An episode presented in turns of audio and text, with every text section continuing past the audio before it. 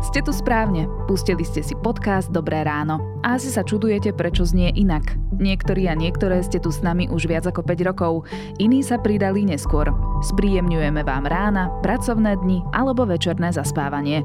5 rokov vo svete podcastov je veľká vec a premyšľali sme, ako ich osláviť. Čo nové by sme vám, našim poslucháčkam a poslucháčom, mohli priniesť. No a tu je výsledok. Nová zvučka Dobrého rána. Spojili sme sa s českým sounddesignérom Martinom Húlom a audioproducentom Damianom Machajom, aby vytvorili pre náš podcast zvučku na mieru s odkazom na tú doterajšiu. Premiéru má práve dnes v epizóde, ktorú ste si pustili. Ďakujeme, že ste stále s nami, že nás počúvate, veríme, že sa vám naša nová zvuková obálka bude páčiť.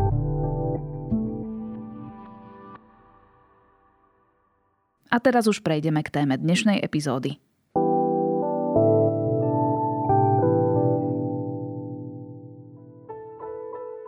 Postupne jej slabnú svaly a prestáva štvornoškovať. Liek, ktorý by jej zastavil napredovanie choroby, jej však poisťovňa nechce preplatiť.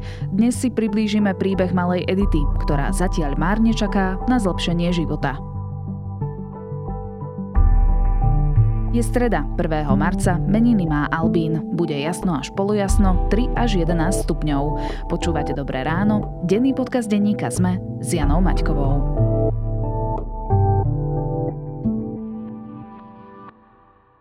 Objavte exkluzívnu značku smartfónov od Telekomu. T-Phone s dlhou výdržou batérie a skvelým dizajnom prináša 5G do každého vrecka. Vyberte si ten svoj už od 1 eura mesačne na Telekom.sk.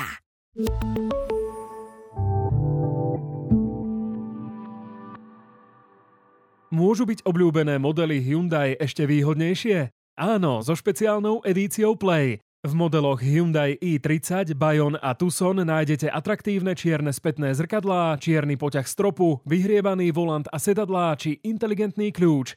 Ušetrite stovky eur a spoznajte všetky výhody Hyundai Play na www.autopolis.sk alebo v predajniach Autopolis na Panónskej, na Boroch alebo na Račianskej 155A.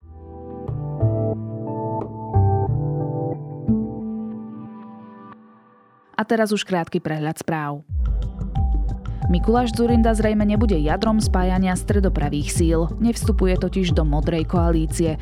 Tvrdí, že nie je súčasťou žiadnych rokovaní o novej strane. Rokovania na stredopravom spektre však nadalej prebiehajú. Hlavnými aktérmi sú Eduard Heger a Jaroslav Nať. Polícia má v prípade výhrážok redaktorke RTVS Marte Jančkárovej podozrivú osobu. Na mediálnom výbore o tom informoval policajný prezident Hamran. Potvrdil, že poškodenou v prípade nebezpečného vyhrážania sa je aj prezidentka Zuzana Čaputová.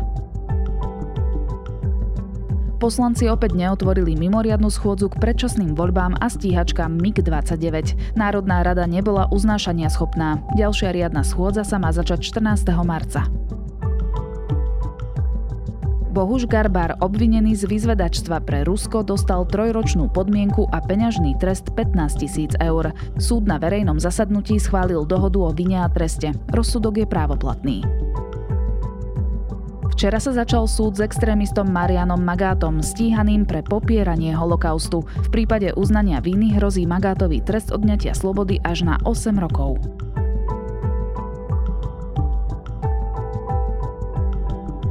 Viac aktuálnych správ nájdete na Sme.sk alebo v aplikácii Denníka Sme.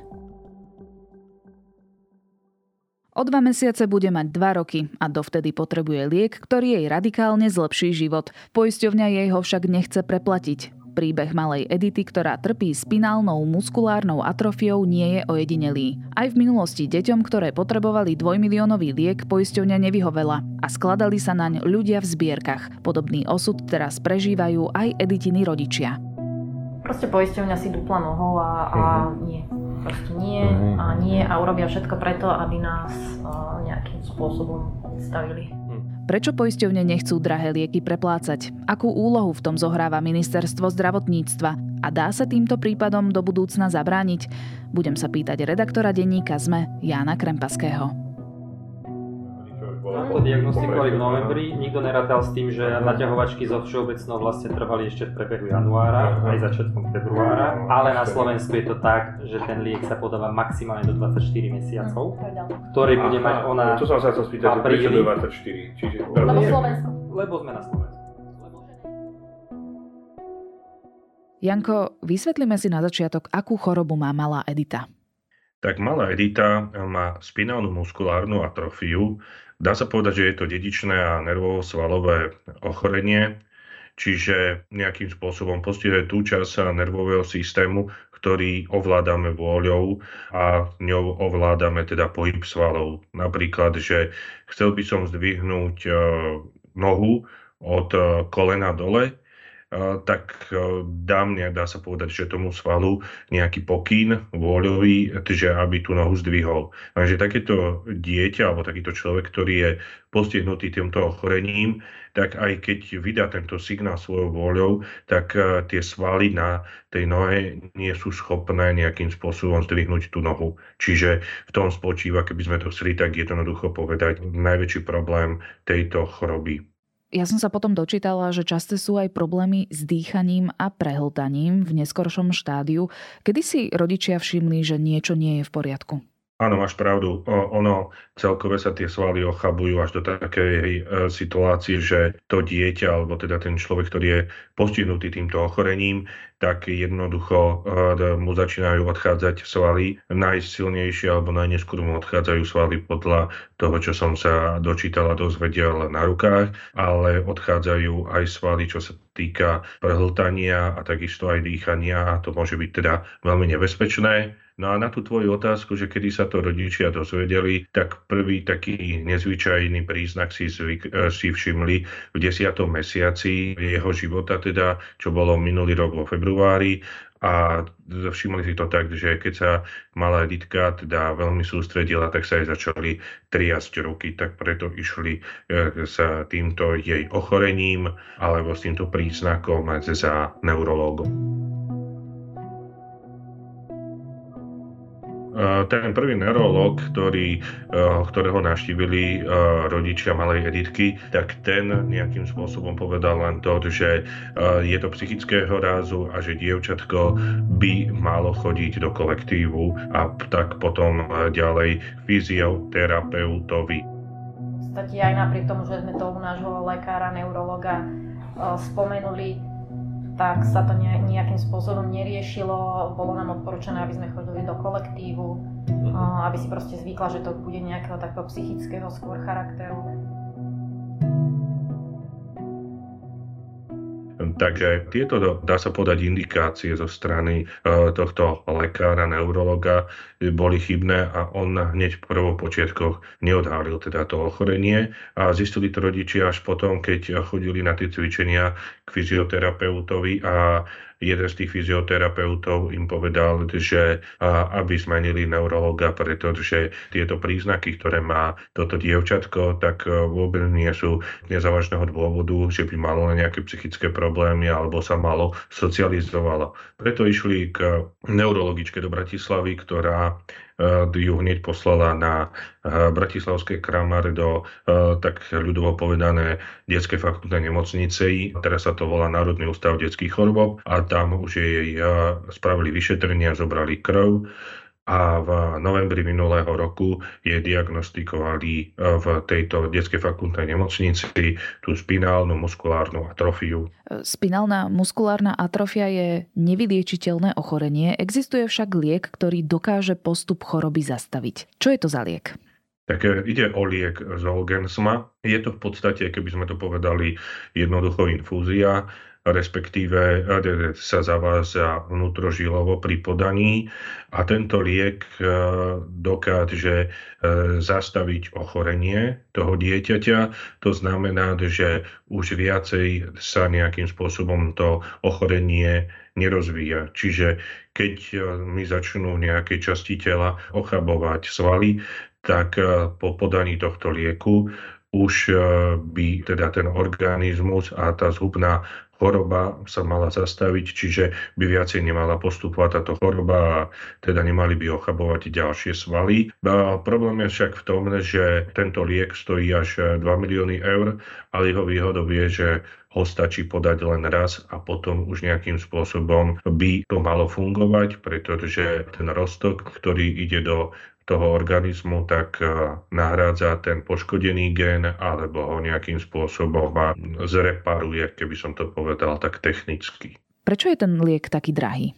Ten liek je drahý, dá sa povedať, že e, z dvoch e, dôvodov. Prvý je ten, že ten výrobca, farmaceutická firma, musí zaplatiť aj teda výskum a výskum takéhoto lieku vo všeobecnosti trvá niekoľko rokov. To je jedna vec. A druhá vec, ktorá na to vplýva, je to, že tento liek je skôr určený pre ľudí s takým triedkavejším ochorením. Čiže znamená to, že ho nepotrebuje tak veľa ľudí eh, na svete porovnaní s inými liekmi. Čiže tým pádom, že ho potrebuje málo ľudí, eh, nie je taký masový a jeho cena tým pádom stúpa. Tu však narážame na problém. Liek je totiž na Slovensku registrovaný, ale nie je preplácaný poisťovňou. Čo to presne znamená? To znamená to, že keď je registrovaný, tak e, sa môže teda používať na liečbu, keby som to povedal tak jednoducho, ale to, že nie je kategorizovaný, znamená, že nie je preplácený z verejného zdravotného poistenia. To inými slovami znamená, že pacient, e, ak nedostane výnimku od zdravotnej poisťovne, si ho bude musieť zaplatiť sám. Čiže v tomto prípade aj lekári v Národnom ústave detských chorôb povedali rodičom malej Editky, že my vám ho pichneme, keď si ho zoženiete. Lenže 2 milióny eur nemá len tak hoci kto na Slovensku. Malá Edita je e, poistená vo Všeobecnej zdravotnej poisťovni a teda žiadali výnimku na tento liek e, jej rodičia práve túto poisťovňu. Pani doktorka ale vtedy e, trvala napriek všetkému, že Vita je vhodný adept a kandidát a teda požiadala poisťovňu o nejaké prehodnotenie. To nám zamietli opäť. Ako VŠZP argumentovala to, že nechce tento liek preplatiť? No a následne vlastne Vitka má svoju právnu zástupkyňu, ktorá ju zastupuje a tá poslala potom ešte následne aj e, odvolanie. Odvolanie išlo aj z nemocnice a toto nám zamietli takisto.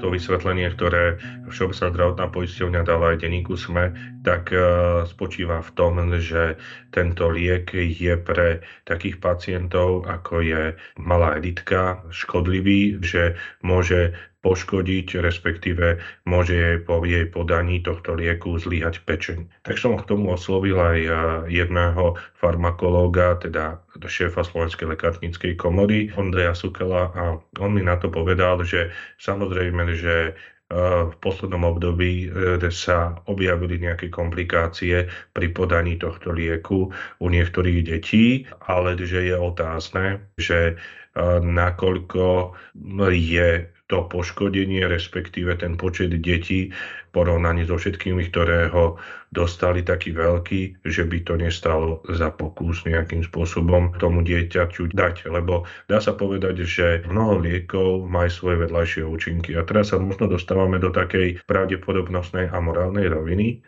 a tak, keby som to tak zjednodušil, spočíva v tom, že či skutočne nestojí za to, aby zdravotná poisťovňa ten liek preplatila, aj s tým rizikom, že bude to dieťa riskovať, že sa mu môže do určitej miery e, poškodiť e, pečeň, ale teda sa mu zastaví to ochorenie, či to nie je pre zdravie toho dieťaťa väčší benefit, ako keď ten liek nedostane a v podstate sa môže, keď to poviem tak na tvrdovku, zadusiť je otázne, že či skutočne je to teda aj ekonomické rozhodnutie, keby sme brali čisto len e, verejné zdroje, ktoré máme na zdravotné poistenie, pretože tento liek stojí jednorázovo 2 milióny eur.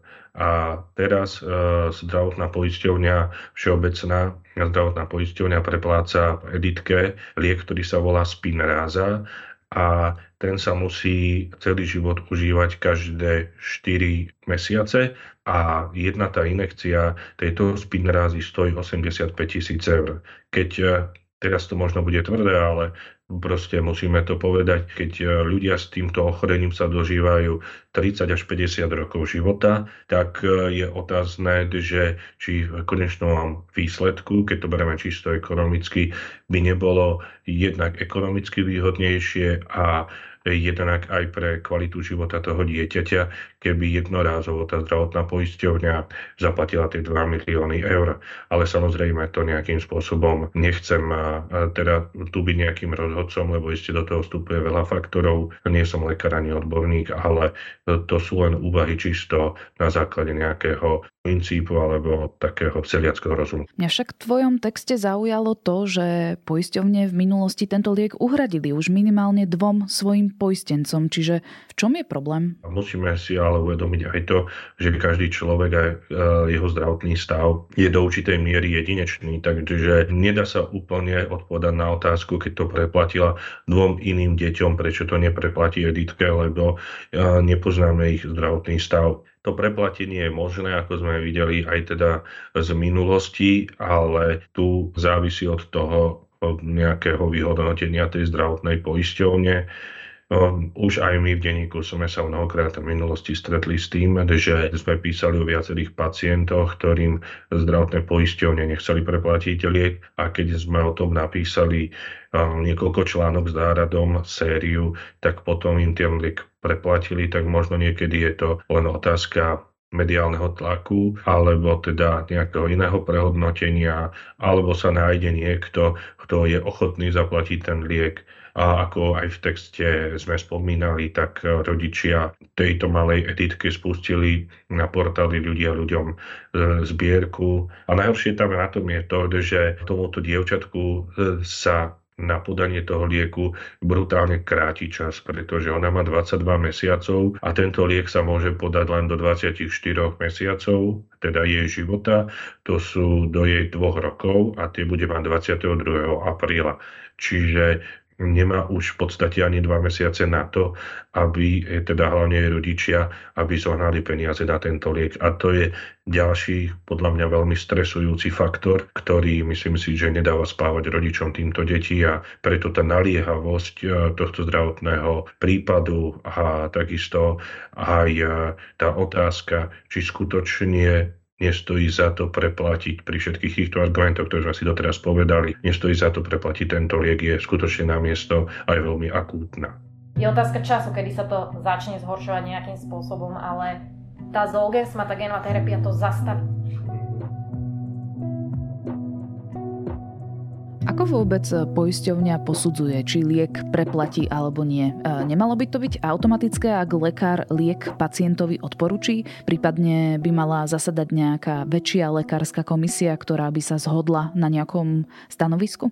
No, ono je to tak, že tento liek vždycky musí predpísať ošetrujúci lekár, čo v tomto prípade e, boli lekári z Národného ústavu detských chorôb na Bratislavských Kramároch a ty si za tým stoja, že ten liek tá editka potrebuje. Ale napriek tomuto ich názoru, ktorý nemusia prezentovať ten žiadosti o preplatenie, samozrejme, že aj Všeobecná zdravotná poisťovňa má svojich lekárov, ktorí nejakým spôsobom tiež posudzujú nejaký benefit tohto lieku a možné rizika okrem zdravotných aj ekonomické.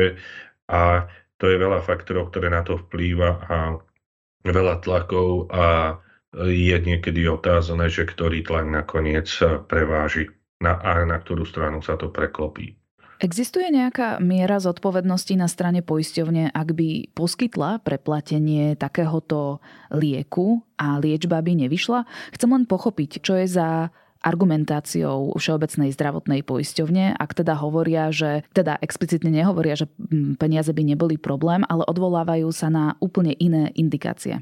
No ale vždycky tento liek predpisuje ošetrujúci lekár, čiže v tomto prípade lekári Národného ústavu detských chorôb, čiže oni nejakým spôsobom nie sú prioritne tú zodpovednosť za predpísanie lieku. Druhá vec je tá, že pri takýchto podávaniach ako infúziou, tak sa nedá vylúčiť, že a keď je tento liek aj do určitej miery rizikový, takže rodičia tejto malej editky budú musieť podpísať informovaný súhlas, v rámci ktorého predpokladám, že mohla by byť, respektíve by ma neprekvapila aj veta, že podanie tohto lieku môže negatívne vplývať na teda pečeň vášho dieťaťa, ale oni, ak pôjdu do rizika a to podpíšu, tak principiálne sú oni tí, ktorí zobrali na seba zodpovednosť, keď to zoberá v tej principiálnej polohe. Takže myslím si, že v tomto, z tejto strany tá obava zo strany všeobecnej zdravotnej poisťovne je úplne neopodstatnená, že ona by nejakým spôsobom sa mala obávať, že potom by ju rodičia vinili za to, že aký liek e, bol dieťaťu podaný. Z toho mi ale vyplýva, že je to naozaj o peniazoch. Či nesprávne to čítam? Áno, samozrejme, je to o peniazoch a šéf komory Sukel, ktorého som spomínal, tak on aj povedal, že vôbec sa neprekvapuje, že sa Všeobecná zdravotná poisťovňa, keď to tak zjednoduším, chytila práve toho rizika pečenia. Lebo keď to povie na tvrdovku, tak e, majú silný argument, ktorý e, im môže nejakým spôsobom ušetriť peniaze. Akože ospravedlňujem sa, že to hovorím tak na tvrdovku, ale bohužiaľ je to tak. Môže v tejto situácii nejako zasiahnuť ministerstvo zdravotníctva? Má nejaké páky? Ministerstvo zdravotníctva môže zasiahnuť tak, že zakategorizuje tento liek. To znamená, že ho zaradí do zoznamu kategorizovaných liekov tých, ktorí sa preplácajú z verejného zdravotného poistenia. Na to existuje teda kategorizačná komisia, ktorej členmi nie sú len ľudia z ministerstva zdravotníctva, ale aj rôzni odborníci. A tento liek Zolgensmu eh, vyrába firma Novartis, ktorá už minulý rok teda podala žiadosť o kategorizáciu tohto lieku, čiže preplácenie z verejného zdravotného poistenia. A keď sme sa na to z denníka sme pýtali ministerstva zdravotníctva, kedy by to mohlo byť schválené, tak e, e, nám povedali, že výhľadovo to počítajú tak od júla do septembra tohto roku. To však už nerieši situáciu pre Editku, pretože ona to potrebuje do 22. apríla No ale keby mala napríklad aj v novembri tie e, dva roky, tak aj tak to nerieši situáciu, lebo no, ona má ochorenie SMA2, čiže spinálnu muskulárnu atrofiu druhého stupňa, ale Novartis e, dal tento liek zakategorizovať len pre prvý stupeň, teda SMA1, čiže je to mimo toho, e, čo teda Editka potrebuje a keď som sa Novartisu pýtal, že prečo zakategorizovali to iba pre prvý stupeň, tak mi na otázky nechceli odpovedať s nejakým argumentom, že nemôžu sa vyjadrovať ku konkrétnemu lieku, pretože by to mohlo byť vnímané ako reklama.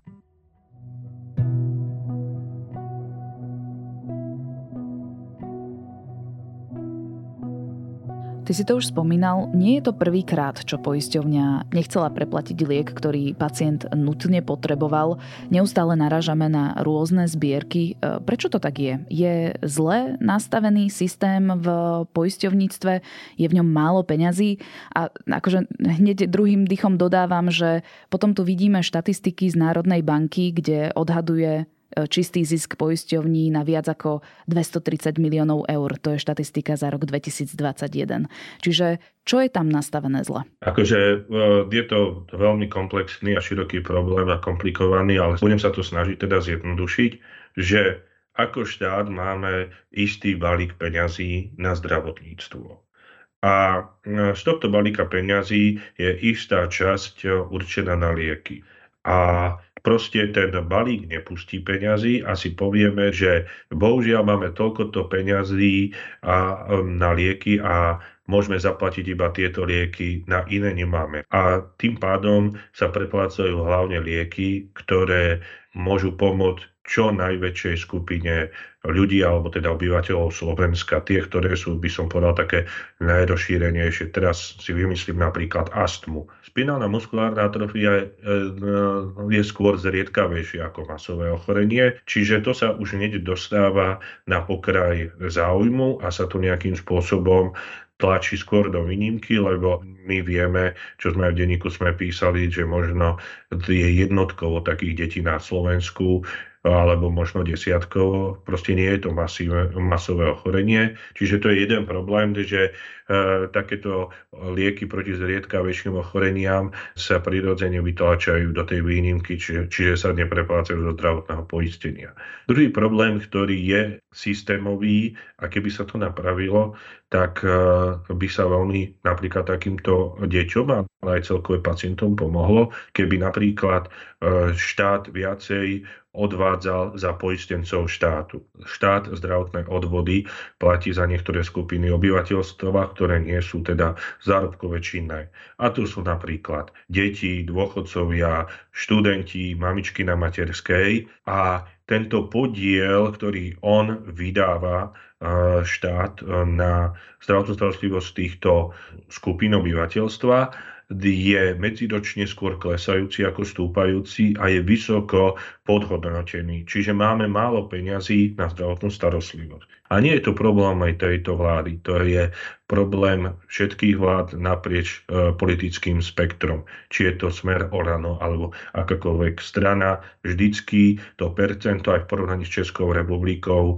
je dosť nižšie a tým pádom nám to spôsobuje tieto problémy. Lebo je tam ďalší problém, že tieto skupiny, na ktoré zdravotné odvody, keď to poviem tak jednoducho, platí štát, tak sú väčšími poberateľmi zdravotnej starostlivosti a mno, niekedy nákladnejšie zdravotnej starostlivosti ako tí, ktorí sú ekonomicky činní a ako my, ktorí pracujeme, asi platíme zdravotné odvody. Čiže to je ďalší nepomer, ktorý celý tento systém ešte viacej kriví a preto nemáme peniaze na zdravotnú starostlivosť. A samozrejme potom je tam stále to, že už roky nemáme doriešené, že či majú mať poisťovne zisk a ak áno, aký majú mať zisk stále. Každá vláda to chce riešiť a potom to nejakým spôsobom stále ide dostratená. Čiže je to celý súbor teda nejakých eh, problémov a komplikácií, ktoré sú s tým spojené. Janko, ty sa zdravotníctvu venuješ už roky. Vidíš snahu ten systém zo strany politikov zmeniť? Máš nádej, že v budúcnosti e, bude mať každý možnosť na kvalitnú zdravotnú starostlivosť a dostane liek, ktorý potrebuje? No, v tomto som skôr skeptický a čisto politicky, keď e, zvýšite percento za poistencov štátu pre deti, pre dôchodcov a tak ďalej, tak ten e, bežný človek, ten volič to nepocíti. A nie je to také ľudovo povedané sexy, ako keď niekomu dáte 500 eur za voľby. Čiže preto nejakým spôsobom uh, politici uh, do toho nejdú a som skeptický, že či bude taká alebo onaká vláda po voľbách, že sa to nejakým spôsobom v zásade zmení. Uh, takže skôr začína na Slovensku a nielen v prípade liekov, ktoré nie sú preplácané zdravotného poistenia, ale všeobecne začína byť nedostatok mnohých liekov a skôr vidím za pravdepodobnejšie, hoci sa to zle počúva, že stále bude pribúdať viacej prípadov, že si ľudia budú musieť sami a za vlastné hľadať e, lieky, ktoré potrebujú. Určite budeme sledovať, ako to s malou editkou nakoniec dopadne spolu s Janom Krempaským, redaktorom Denníka Sme.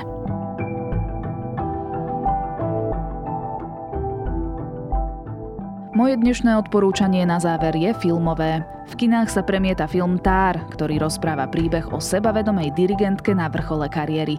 Pod povrchom však skrýva svoju temnú stránku, ktorá je egoistická a nehľadí na city ostatných.